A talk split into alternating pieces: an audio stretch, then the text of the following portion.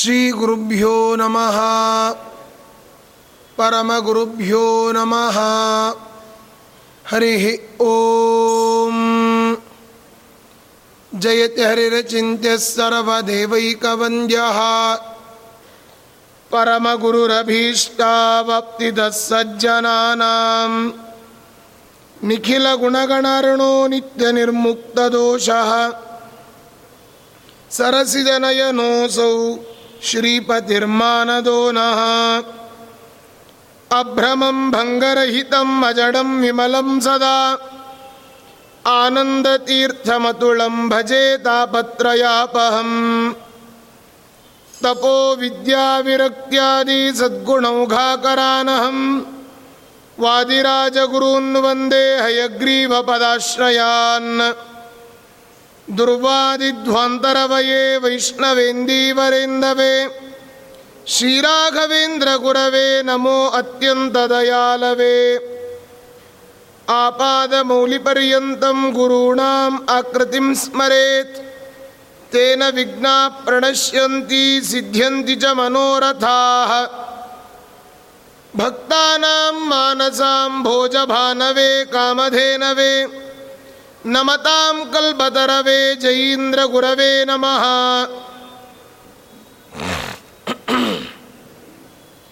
ಸ್ವಸ್ತ್ಯಸ್ತು ಸತಾಂ ಅಶೇಷ ಅಖಿಲ ಸನ್ಮಂಗಲಾನಿ ಭವಂತು ಹರಿವಾಯು ಗುರುಗಳ ಚರಣಾರವಿಂದಗಳಲ್ಲಿ ಭಕ್ತಿಪೂರ್ವಕವಾದ ಶಿರಸಾಷ್ಟಾಂಗ ಪ್ರಣಾಮಾಂಜಲಿಗಳನ್ನು ಸಲ್ಲಿಸಿ ಹರಿವಾಯು ಗುರುಗಳ ಪರಮ ಅನುಗ್ರಹದಿಂದ ನಿನ್ನೆ ಮನಸ್ಸಿನ ವಿಚಾರವನ್ನು ದಾಸರು ತಿಳಿಸಿದ್ದಾರೆ. ಆ ವಿಚಾರವನ್ನು ವಿಜಯೇಂದ್ರ ಸ್ವಾಮಿಗಳು ಅವರ ಒಂದು ಶೈಲಿಯಲ್ಲಿ ಅದ್ಭುತವಾದ ಸ್ತೋತ್ರವನ್ನು ಮಾಡಿದರು. ಮನಸ್ಸಿಗೆ ಹೇಳ್ತಾ ಇದ್ದಾರೆ, ಹೇ ಮನಸ್ಸೇ, ನೀನೇನು ಮಾಡಬೇಕು? ಮನಸ ಅಚ್ಯುತ ಕೃಷ್ಣ, ತಾದೃಶೇನ ಭಕ್ತಾನ್ ಭವಂತಮಾತ್ಮಭಕ್ತಾನ್ ಭವವಾರಿನಿಧೆ ಸುತಾರಯಂತಂ, ಭವವಾರ್ಧಿಂ ನಹಿ ತರ್ತುಮಸ್ತಿ ಯತ್ನಃ ಮನಸ್ಸು ದೇವರನ್ನು ಸ್ಮರಣೆ ಮಾಡದೆ ಸಂಸಾರದ ಸಾಗರದಿಂದ ದಾಟಲಿಕ್ಕೆ ಸಾಧ್ಯವೇ ಇಲ್ಲ ಅನ್ನುವ ಉತ್ತಮವಾದ ಒಂದು ತೀರ್ಮಾನವನ್ನು ವಿಜಯೇಂದ್ರ ಸ್ವಾಮಿಗಳು ನಮಗೆ ತಿಳಿಸಿಕೊಡ್ತಾರೆ.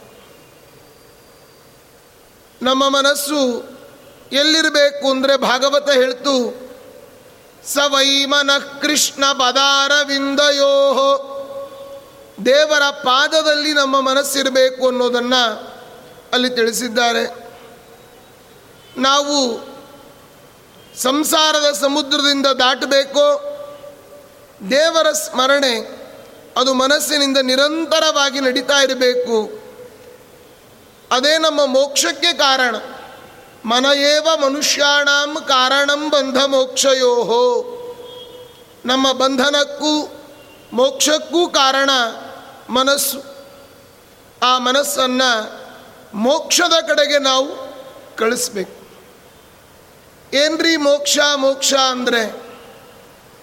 ನಮಗೆಲ್ಲ ಪರಿಚಯ ಇರೋ ಮೋಕ್ಷ ಕಪಾಳ ಮೋಕ್ಷ ಮಾತ್ರ. ಅಲ್ವಾ? ಯಾರಿಗೋದ್ರೂ ಕೆಪ್, ಕೆನ್ನೆಗೆ ಯಾರಾದರೂ ಹೊಡೆದ್ರೆ ಅವ್ರಿಗೆ ಕಪಾಳ ಮೋಕ್ಷ ಆಯಿತು ಅಂತೇವೆ ಮೋಕ್ಷ ಅಂದ್ರೇನು ನರಕ ಅಂದ್ರೇನು ಸ್ವರ್ಗ ಅಂದ್ರೇನು ನೋಡಿ, ನಾವು ನಿಜವಾಗಿ ದೊಡ್ಡವರಾಗಿರ್ತೇವೆ. ಆದರೆ ನಮ್ಮ ಮಕ್ಕಳು ಕೇಳುವ ಚಿಕ್ಕ ಚಿಕ್ಕ ಪ್ರಶ್ನೆಗಳಿಗೆ ನಮ್ಮ ಬಳಿಯಲ್ಲಿ ಕೊಡಲಿಕ್ಕೆ ಉತ್ತರಗಳೇ ಇರೋದಿಲ್ಲ. ಈಗ ಹೇಳ್ತೇವೆ ಎಲ್ಲರೂ ಹೇಳಿದರು, ಮನಯೇವ ಮನುಷ್ಯಾಣಂ ಕಾರಣಂ ಬಂಧ ಮೋಕ್ಷಯೋಹೋ ಅಂತ. ಮನಸ್ಸೇ ಬಂಧನಕ್ಕೂ ಕಾರಣ, ಮೋಕ್ಷಕ್ಕೂ ಕಾರಣ ಅಂತ ಹೇಳಿದರು. ಮೋಕ್ಷ ಅಂದ್ರೆ ಏನು? ಈಗ ಚಿಕ್ಕ ಮಕ್ಕಳು ಮನೆಯಲ್ಲಿರ್ತಾವೆ. ಮಕ್ಕಳು ಇವತ್ತು ಏನು ಕೇಳಿದ್ರು ಅದಕ್ಕೊಂದು ಡೆಫಿನೇಷನ್ ಕೇಳ್ತಾರೆ.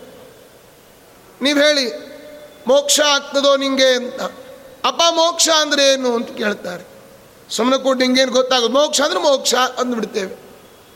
ಮೋಕ್ಷ ಅಂದ್ರೆ ಏನು? ನರಕ ಅಂದರೆ ಏನು? ಸ್ವರ್ಗ ಅಂದರೆ ಏನು? ಮೂರಕ್ಕೂ ಕೂಡ ನಾವು ಸರಳವಾಗಿ ಅರ್ಥವನ್ನು ತಿಳ್ಕೊಳ್ಬೇಕು. ನರಕ ಅಂದರೆ ಯಾವುದು? ನಾವು ಮಾಡಿದ ಪಾಪಗಳಿಗೆ ಶಿಕ್ಷೆಯನ್ನು ಅನುಭವಿಸುವ ಒಂದು ಸ್ಥಳ, ಯಮನ ಲೋಕ, ಅದಕ್ಕೆ ನರಕ ಅಂತ ಹೇಳ್ತಾರೆ. ಸ್ವರ್ಗ ಅಂದರೆ ಯಾವುದು? ನಾವು ಮಾಡಿದ ಅಲ್ಪ ಸ್ವಲ್ಪ ಪುಣ್ಯಕ್ಕೆ ಸಿಗುವ ಸುಖದ ಒಂದು ಜಾಗ. ಅದಕ್ಕೆ ಸ್ವರ್ಗ ಅಂತ ಹೇಳ್ತಾರೆ. ನಾವು ಮಾಡಿದ ಅಧಿಕ ಪುಣ್ಯಕ್ಕೆ ಲಿಂಗದೇಹದ ಭಂಗದ ನಂತರ ಮತ್ತೆ ವಾಪಸ್ಸು ಹುಟ್ಟದೇ ಇರತಕ್ಕಂತಹ ಒಂದು ಪ್ಲೇಸ್ ಅದಕ್ಕೆ ಮೋಕ್ಷ ಅಂತ ಹೇಳ್ತಾರೆ. ನಚ ಪುನರಾವರ್ತದೇಹೇ ನಚ ಪುನರಾವರ್ತದೇಹೇ ಅಂತ ಬ್ರಹ್ಮಸೂತ್ರ. ನರಕ, ಸ್ವರ್ಗ, ಮೋಕ್ಷ ಅಂತ ಮೂರಿದೆ. ಇದಕ್ಕೆ ನಾವು ಲೌಕಿಕವಾಗಿ ಚಿಂತನೆ ಮಾಡಬೇಕು ಅಂದರೆ, ಈಗ ಎಲ್ಲರ ಬಳಿಯಲ್ಲಿಯೂ ಕೂಡ ಇರತಕ್ಕಂಥದ್ದೊಂದು ಮೊಬೈಲ್ ಎಲ್ಲರ ಹತ್ರನೂ ಇದೆ. ಇದು ಯಾರ ಬಳಿಯಲ್ಲಿ ಇಲ್ಲ, ಅದೇ ನರಕ ಅಂತೆ. ಯಾಕೆ ಹೇಳಿ? ಇವತ್ತು ನಾನು ಎಲ್ಲಿಯೋ ಒಂದು ಇಪ್ಪತ್ತು ಕಿಲೋಮೀಟರ್ ದೂರ ಇದ್ದೇನೆ. ಅಲ್ಲಿಂದ ನಾನು ಇಲ್ಲಿಗೆ ಬರೋದು ಸ್ವಲ್ಪ ತಡ ಆಗ್ತಾ ಇದೆ. ಎಲ್ಲಿದ್ದೀರಿ ಅಂತ ಕೇಳಿದಾಗ ಇಲ್ಲೇ ಬರ್ತಾ ಇದ್ದೇನೆ ಅಂತ ಹೇಳಿಬಿಟ್ರೆ ಎಲ್ರಿಗೂ ಆನಂದ. ನಾನಿವತ್ತು ಬರಲಿಕ್ಕೆ ಆಗ್ತಾ ಇಲ್ಲ. ನಾನಿವತ್ತು ಬರಲಿಕ್ಕೆ ಆಗೋದಿಲ್ಲ ಅಂತ ಅನ್ನೋದನ್ನು ಅಲ್ಲಿಂದ ಇಲ್ಲಿಗೆ ಹೇಳಲಿಕ್ಕೆ ನಾನು ಬರಬೇಕು. ಮೊಬೈಲ್ ಇಲ್ಲ ಅಂದರೆ. ನಡ್ಕೊಂಡು ಬರಬೇಕಾದ್ರೆ ದಾರಿಯಲ್ಲಿ ಟ್ರಾಫಿಕ್ ಇರ್ತದೆ, ಕಲ್ಲು ಮುಳ್ಳು ಇರ್ತದೆ, ಬಿಸಿಲಿರ್ತದೆ, ಬಾಯಾರಿಕೆ ಆಗ್ತದೆ. ಯಾರ್ಯಾರೋ ಬಂದು ಗುತ್ತಾ ಇರ್ತಾರೆ. ಮೊಬೈಲ್ ಇಲ್ಲದೆ ಇರ್ತಕ್ಕಂಥ ನಾವಂತೇವೆ ಅಯ್ಯೋ ನಡ್ಕೊಂಡು ಹೋಗಬೇಕಲ್ಲ, ದೊಡ್ಡ ನರಕ ಅಂತೇವೆ. ಅದೇ ದೊಡ್ಡ ನರಕ. ಸ್ವರ್ಗ ಅಂದ್ರೇನು ನಮ್ಮ ಬಳಿಯಲ್ಲಿ ಮೊಬೈಲ್ ಇದೆ. ಅದರಲ್ಲಿ ಕರೆನ್ಸಿ ಎರಡು ರೂಪಾಯಿ ಇದೆ ಮಾತ್ರ. ನಾವು ಮಾತಾಡ್ತಾ ಇದ್ದೇವೆ, ಹಲೋ, ನಾನು ಬರ್ತಾ ಇದ್ದೇನೆ ಅಂತ ಅನ್ಬೇಕಾದ್ರೆ ಎರಡು ರೂಪಾಯಿ ಖಾಲಿ ಆಯಿತು ಕಟ್ಟಾಯಿತು ಅದೇ ಸ್ವರ್ಗ. ನಮ್ಮ ಪುಣ್ಯ ಖಾಲಿ ಆಗೋ ತನಕ ಇರೋ ಪ್ಲೇಸ್ ಯಾವುದು? ಸ್ವರ್ಗ. ಕ್ಷೀಣೆ ಪುಣ್ಯ ಮರ್ತ್ಯಲೋಕಂ ವಿಶಂತಿ. ನಮ್ಮ ಪುಣ್ಯ ಇರುವಷ್ಟು ಹೊತ್ತು ಮಾತ್ರ ಅಲ್ಲಿರ್ಲಿಕ್ಕೆ ಸಾಧ್ಯ. ಮುಗಿತೋ ವಾಪಸ್. ಅದೇ ಮೋಕ್ಷ ಅಂತಂದರೆ ಈಗ ಹೊಸದಾಗಿ ಬಂದಿದೆಯಲ್ಲ ಜಿಯೋ ಸಿಮ್ ಅಂತ. ಅನ್ಲಿಮಿಟೆಡ್ ಎಷ್ಟು ಬೇಕಾದರೂ ಇರ್ಬೋದು. ಆರಾಮವಾಗಿ ಅಲ್ಲೇ ಇದ್ದು ಬಿಡ್ಬೋದು ನಾವು. ಅವನ ಪುರಕ್ಕೆ ಪೋದ ಜನರು ಮತ್ತೆ ಮರಳಿ ಬಾಹರೋ. ಭಗವಂತನ ಮಂದಿರಕ್ಕೆ ಹೋದರೆ, ಮೌಕುಂದೇ ಮಂದಿರೇಸ್ಮಿನ್ನ ವಿರತ ಮುದಯನ್, ಮೋದಿನಾಂ ದೇವದೇವ. ಮುಕುಂದನ ಮನೆಯಲ್ಲಿ ವಾಸ ಮಾಡಿದರೆ, ಅದು ಅನ್ಲಿಮಿಟೆಡ್ ಅಲ್ಲಿ ವಾಪಸ್ ಬರೋ ವಿಚಾರವೇ ಇಲ್ಲ. ಆದ್ದರಿಂದ ಹಾಗೆ ಇದು ಸ್ವರ್ಗ ನರಕಗಳನ್ನು ನಾವು ಹೇಗೆ ವಿಭಾಗ ಮಾಡಬೇಕು? ನರಕ ಅಂದರೆ ಎಲ್ಲಿದೆ ಗೊತ್ತಾ? ದಕ್ಷಿಣ ದಿಕ್ಕಿನ ಈ ಭಾಗದಲ್ಲಿ ದಕ್ಷಿಣ ಮತ್ತು ನೈಋತ್ಯ ಇದರ ಮಧ್ಯಭಾಗದಲ್ಲಿ ತೊಂಬತ್ತೊಂಬತ್ತು ಸಾವಿರ ಯೋಜನ ಒಳಗಡೆ ಹೋಗಬೇಕು. ಅಲ್ಲಿ ಇರೋದೇ ನರಕಗಳು. ಎಂಬತ್ನಾಲ್ಕು ಲಕ್ಷ ನರಕಗಳಿದ್ದಾವೆ. ತಾಮಿಸ್ರ ಅಂಧತಾಮಿಸ್ರ ಲೋಹಶಂಕು, ರೌರವ, ಕುಡ್ಮಲ, ಕಾಲಸೂತ್ರಕ, ಪೂತಿಮೃತ್ತಿಕ, ಮಹಾನಿರಯ, ಲೋಹಿತೋದ, ಸಂಪ್ರತಾಪನ, ಅವೀಚಿ ಅಂಧತಾಮಿಸ್ರ ಸಾಕ? ತುಂಬ ಇದೆ. ಕುಂಭಿಪಾಕ ಹೀಗೆ ತುಂಬ ನರಕಗಳು. ಆ ಎಂಬತ್ನಾಲ್ಕು ಲಕ್ಷ ನರಕದಲ್ಲಿ ಇಪ್ಪತ್ತೊಂದು ಪ್ರಧಾನ. ಆ ನರಕದಲ್ಲಿ ಯಾವ ಮುಲಾಜಿಲ್ಲದೆ ನಾವು ಮಾಡಿದ ಪಾಪಗಳಿಗೆ ಶಿಕ್ಷೆ ಕೊಡ್ತಾರೆ. ದಾಸರು ಹೇಳಿದರು, ಅಂತಕನ ದೂತರಿಗೆ ಕಿಂಚಿತ್ತು ದಯವಿಲ್ಲ. ಚಿಂತೆಯನ್ನು ಬಿಟ್ಟು ಶ್ರೀಹರಿಯ ನೆನೆಯೋ. ದಿನರಾತ್ರಿ ಎನ್ನದಲೆ ವಿಷಯಲಂಪಟನಾಗಿ.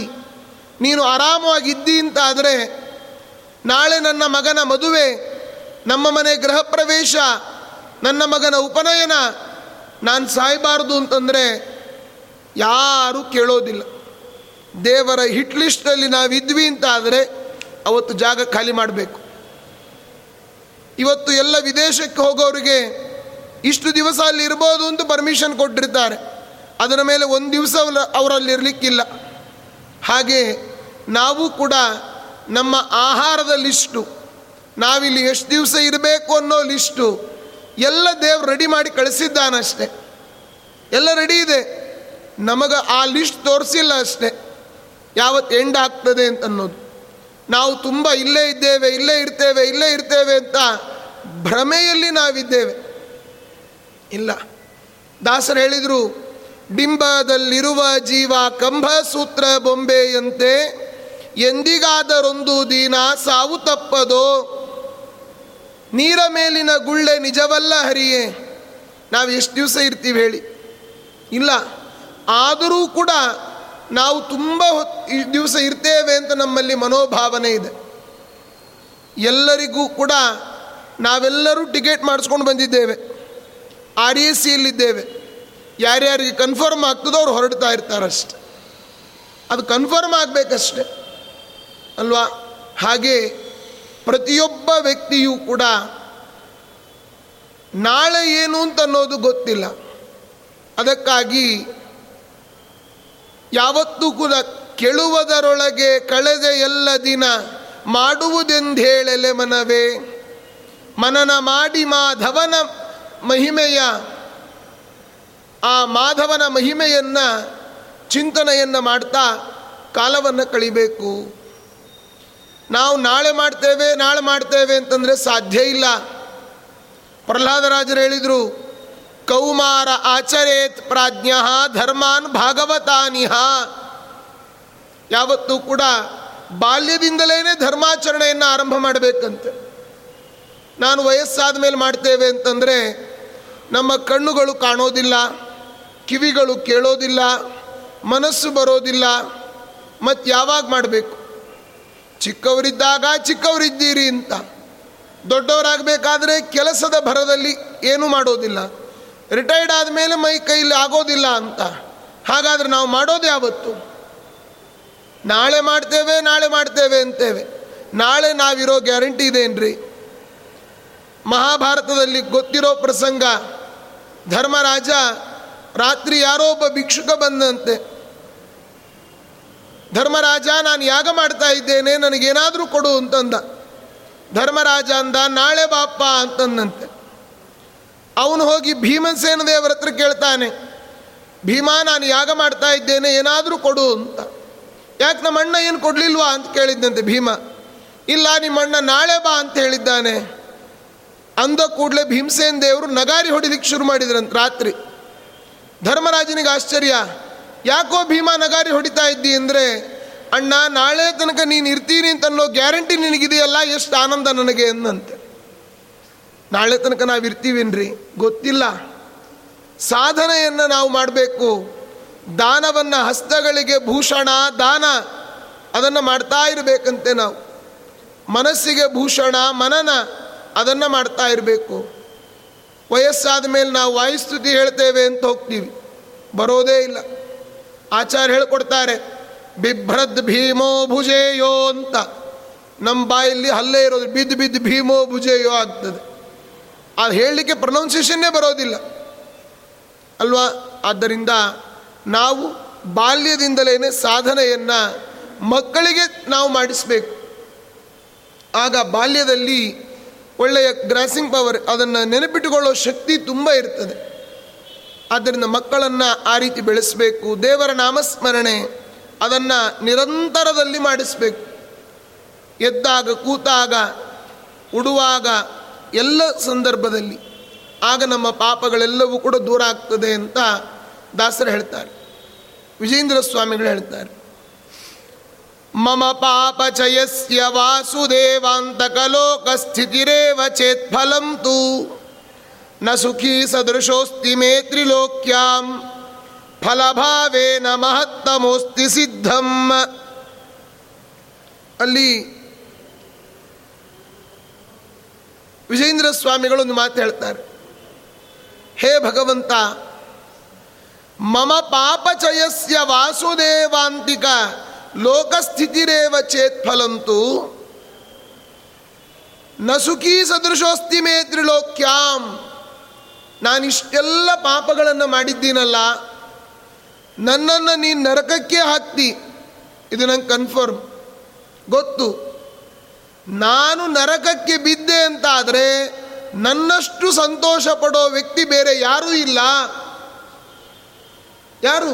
ವಿಜೇಂದ್ರ ಸ್ವಾಮಿಗಳು ಹೇಳ್ತಾರೆ. ಯಾಕೆ ಅಂತಂದರೆ ನಾನು ಅಂದುಕೊಂಡಿದ್ದೆ, ನೀನು ಬಹುಶಃ ನನ್ನನ್ನು ಅಂಧಂತ ಬಸ್ಸಿನಲ್ಲಿ ಹಾಕ್ತಿ ಅಂತ ಅಂದ್ಕೊಂಡಿದ್ದೆ ಆದರೆ ನೀನೆಂಥ ಕರುಣಿ? ಬರೀ ನನ್ನನ್ನು ನರಕದಲ್ಲಿ ಮಾತ್ರ ಹಾಕಿದ್ದಿ. ಅಂಧಂತ ಮಸ್ಸಿಗೆ ತಳ್ಳಿಲ್ಲ.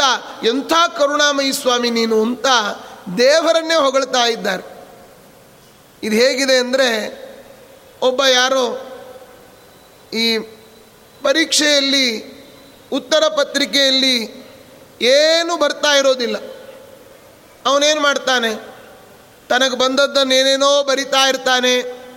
ಯಾವುದೋ ಚಲನಚಿತ್ರ ಗೀತೆಗಳನ್ನು ಬರೆಯೋದು, ಸುಮ್ ಸುಮ್ಮನೆ ಪೇಜ್ಗಳನ್ನು ತುಂಬಿಸಿಬಿಡೋದು. ಕೆಲವರು ಅಧ್ಯಾಪಕರು, ಪ್ರೊಫೆಸರ್ಗಳು ಪೇಜಿಗೊಂದಿಷ್ಟು ಮಾರ್ಕ್ ಹಾಕೋರು ಅಂತಿರ್ತಾರೆ. ಪೇಜಿಗೊಂದು ಐದೈದು ಐದೈದು ಹಾಕ್ತಾ ಹೋಗ್ಬಿಡ್ತಾರೆ. ಅಥವಾ ಅವನೇನು ಬರೆದಿಲ್ಲ ಅಂತೇಳಿ ಒಂದು ಇಪ್ಪತ್ತೈದೋ, ಮೂವತ್ತೋ, ಮೂವತ್ತೈದೋ ಹಾಕಿಬಿಟ್ಟಿರ್ತಾರೆ. ಆಗ ಅವನಂತಾನೆ, ಅಯ್ಯೋ, ನಾನು ಇದು ಫೇಲ್ ಆಗ್ತದೆ ಇದು ನಾನು ಇದರಲ್ಲಿ ನಂದು ಈ ವಿಷಯ ಹೋಗ್ತದೆ ಅಂದ್ಕೊಂಡಿದ್ದೆ ಇಪ್ಪತ್ತು ಮಾರ್ಕ್ ಕೊಟ್ರ, ಹೇಗೆ ಕೊಟ್ರೆ ನಂಗೆ ಇಪ್ಪತ್ತು ಮಾರ್ಕು ಅಂತ ಅವನಿಗೆ ಆಶ್ಚರ್ಯ. ಹಾಗೆ ಇಲ್ಲಿ ವಿಜೇಂದ್ರ ಸ್ವಾಮಿಗಳಂತಾರೆ ಸ್ವಾಮಿ, ನನ್ನನ್ನು ನರಕಕ್ಕೆ ನೀನು ಹಾಕ್ತಿ ಅಂತಾದರೆ ನೀನೇ ಕರುಣಾಮಯಿ. ಯಾಕೆಂದರೆ ನಾನು ಅಂಧಂತಮಸ್ಸಿನಲ್ಲಿ ಬೀಳ್ತೇನೆ. ಅಂಧಂತಮಸ್ಸಿನಲ್ಲಿ ಬೀಳೋ ನನ್ನನ್ನು ಬರೀ ನರಕದಲ್ಲಿ ಶಿಕ್ಷೆ ಕೊಡ್ತಾ ಇದೆಯಲ್ಲ ನೀನೇ ಕರುಣಾಮಯಿ. ಅಂಧಂತಮಸ್ಸು ಅಂದರೆ ಹೇಗಿರ್ತದೆ ಗೊತ್ತಾ? ವಾಯುಸ್ತುತಿಯಲ್ಲಿ ಹೇಳ್ತಾರೆ, ಉದ್ಗಾಢಂ ಬಾತ್ಯಮಾನ, ತಮಸಿ ತತಯಿತ ಕಿಂಕರೈ ಪಂಕಿಲೇತೆ ಪಂಕ್ತಿರ್ಗ್ರಾವಣಾಂ ಗರೀಮ್ಣಾಂ, ಗ್ಲಪಯತಿ ಭವದ್ವೇಷಿಣೋ ವಿದ್ವದಾದ್ಯ. ಅಲ್ಲಿ ಉದ್ಗಾಢಂ ಪಾತ್ಯಮಾನ ಯಾರು ದ್ವೇಷಿಣ ವಿದ್ವದಾದ್ಯ, ವಿದ್ವಾಂಸರಲ್ಲಿ ಆದ್ಯರಾದ ವಾಯುದೇವರನ್ನು, ಭಗವಂತನನ್ನ ಯಾರು ನಿಂದನೆ ಮಾಡ್ತಾರೋ ಅಂಥವರಿಗೆ ಒಂದು ಉದ್ಗಾಢಂ ಪಾತ್ಯಮಾನ, ದೊಡ್ಡದಾದ ಒಂದು ತಮಸ್ಸಿನ ಹೊಂಡ. ಅದರಲ್ಲಿ ಆ ಯಾರ್ಯಾರು ನಿಂದನೆಯನ್ನು ದೇವರನ್ನು ನಿಂದನೆ ಮಾಡ್ತಾರೋ ದೇವರ ಭಕ್ತರನ್ನು ವಾಯುದೇವರನ್ನ ನಿಂದನೆ ಮಾಡ್ತಾರೋ ಅವರೆಲ್ಲರನ್ನು ಆ ಆ ಹೊಂಡದಲ್ಲಿ ಹಾಕ್ತಾರಂತೆ. ಹಾಕಿ ಆ ದೇವರ ದೂತರು ಸುತ್ತಲೂ ತಿರುಗ್ತಾ ಇರ್ತಾರಂತೆ. ಆ ಹೊಂಡದ ಸುತ್ತ. ಅವರೇನು ಮಾಡ್ತಾರೆ? ಕಲ್ಲುಗಳನ್ನು ತಗೊಂಡು ತಗೊಂಡು ಎಸಿತಾರೆ. ತಮಸ್ಸಿನ ಉಂಡೆಗಳನ್ನು. ತಮಸ್ಸು ಅಂತನ್ನೋದು ಒಂದು ಪದಾರ್ಥ. ನಮ್ಮ ದ್ವೈತ ಸಿದ್ಧಾಂತದಲ್ಲಿ ತಮಸ್ಸು ಅಂತ ಹೇಳಿದರೆ ಅದೊಂದು ಪದಾರ್ಥ. ತಮಸ್ಸನ್ನು ಛೇದನೆ ಮಾಡಿಕೊಂಡು ಹೋಗಬೇಕು. ಅದು ಉಂಡೆಗಳಲ್ಲಿ, ಉಂಡೆಗಳ ರೂಪದಲ್ಲಿ ಇರ್ತದೆ, ಕಲ್ಲುಗಳ ರೂಪದಲ್ಲಿ. ಆ ತಮಸ್, ಕಲ್ಲಿದ್ದಲು ಅದನ್ನು ನೋಡಿ, ಕಲ್ಲಿದ್ದಲು ನೋಡಿರ್ತೀರಿ ನೀವು, ಹಾಗೆ ತಮಸ್ಸಿನ ಉಂಡೆಗಳು. ಆ ಉಂಡೆಗಳನ್ನು ಎಸೆದಾಗ ಒಂದು ತಮಸ್ಸಿನ ಉಂಡೆ, ಇನ್ನೊಂದು ತಮಸ್ಸಿನ ಉಂಡೆ, ಆ ಕಲ್ಲುಗಳು ಘರ್ಷಣೆ ಆಗ್ತವೆ. ಆಗ ಅಲ್ಲಿ ವಿದ್ಯುತ್ ಬೆಂಕಿ ಬರ್ತದೆ. ಆ ಬಿಸಿಯಾದ ಕಲ್ಲುಗಳ ಬಿಸಿ ಏನಿದೆ, ಅದೆಲ್ಲ ಆ ತಮಸ್ಸಿನ ಹೊಂಡದಲ್ಲಿ ಬಿದ್ದು ಬಿದ್ದು ಬಿದ್ದು ಆ ತಮಸ್ಸಿನ ಹೊಂಡದಲ್ಲಿದ್ದ ಆ ತಮಸ್ಸು ಕುದಿಲಿಕ್ಕೆ ಆರಂಭ ಆಗ್ತದೆ. ಅಂತಹ ಅಂಧನ್ ತಮಸ್ಸಿನಲ್ಲಿ, ಅಂಧನ್ ತಮಸ್ಸು ಅಂದರೆ ಅದು. ಅದನ್ನು ಶ್ರೀ ಹರಿವಾಯು ಸ್ತುತಿಯಲ್ಲಿ ಹೇಳ್ತಾರೆ. ಉತ್ತಪ್ತಾತ್ಯುತ್ಕಟತ್ವಿಟ್ ಪ್ರಕಟ ಘಟ ಘಟಧ್ವಾನ ಸಂಘಟ್ಟನೋದ್ಯದ್ವಿದ್ಯುತ್ ಸ್ಫುಲಿಂಗ ಪ್ರಕರ ವಿಕಿರಣೋತ್ಕ್ವಾತಿ ದೇವಾಧಿತಾಂಗಾನ್ ಅಲ್ಲಿ ಉದ್ಗಾಢಂ ಪಾಕ್ಯಮಾನ ದೊಡ್ಡ ತಮಸ್ಸಿನ ಹೊಂಡ.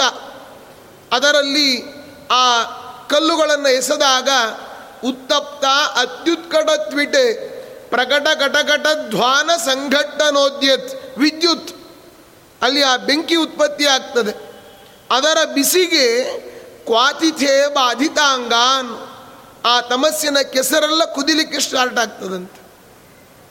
ಅಂತಹ ತಮಸ್ಸಿನ ಹೊಂಡದಲ್ಲಿ ದೇವರನ್ನ, ದೇವರ ಭಕ್ತರನ್ನ ಯಾರು ಬೈತಾರೋ ಅಂಥವರನ್ನ ಅಂಧನ್ ತಮಸ್ಸಿನಲ್ಲಿ ಹಾಕ್ತಾರೆ. ನೋಡಿ ತಮಸ್ಸು ಅಂತ ಹೇಳಿದರೆ ಅಜ್ಞಾನ, ಕತ್ತಲೆ. ಇವತ್ತು ನಮಗಿಷ್ಟು ಬೆಳಕಿದೆ, ಆರಾಮಾಗಿ ನಾವು ಕೂತಿದ್ದೇವೆ. ಒಂದು ಕ್ಷಣ ಕರೆಂಟ್ ಹೋಗಲಿ.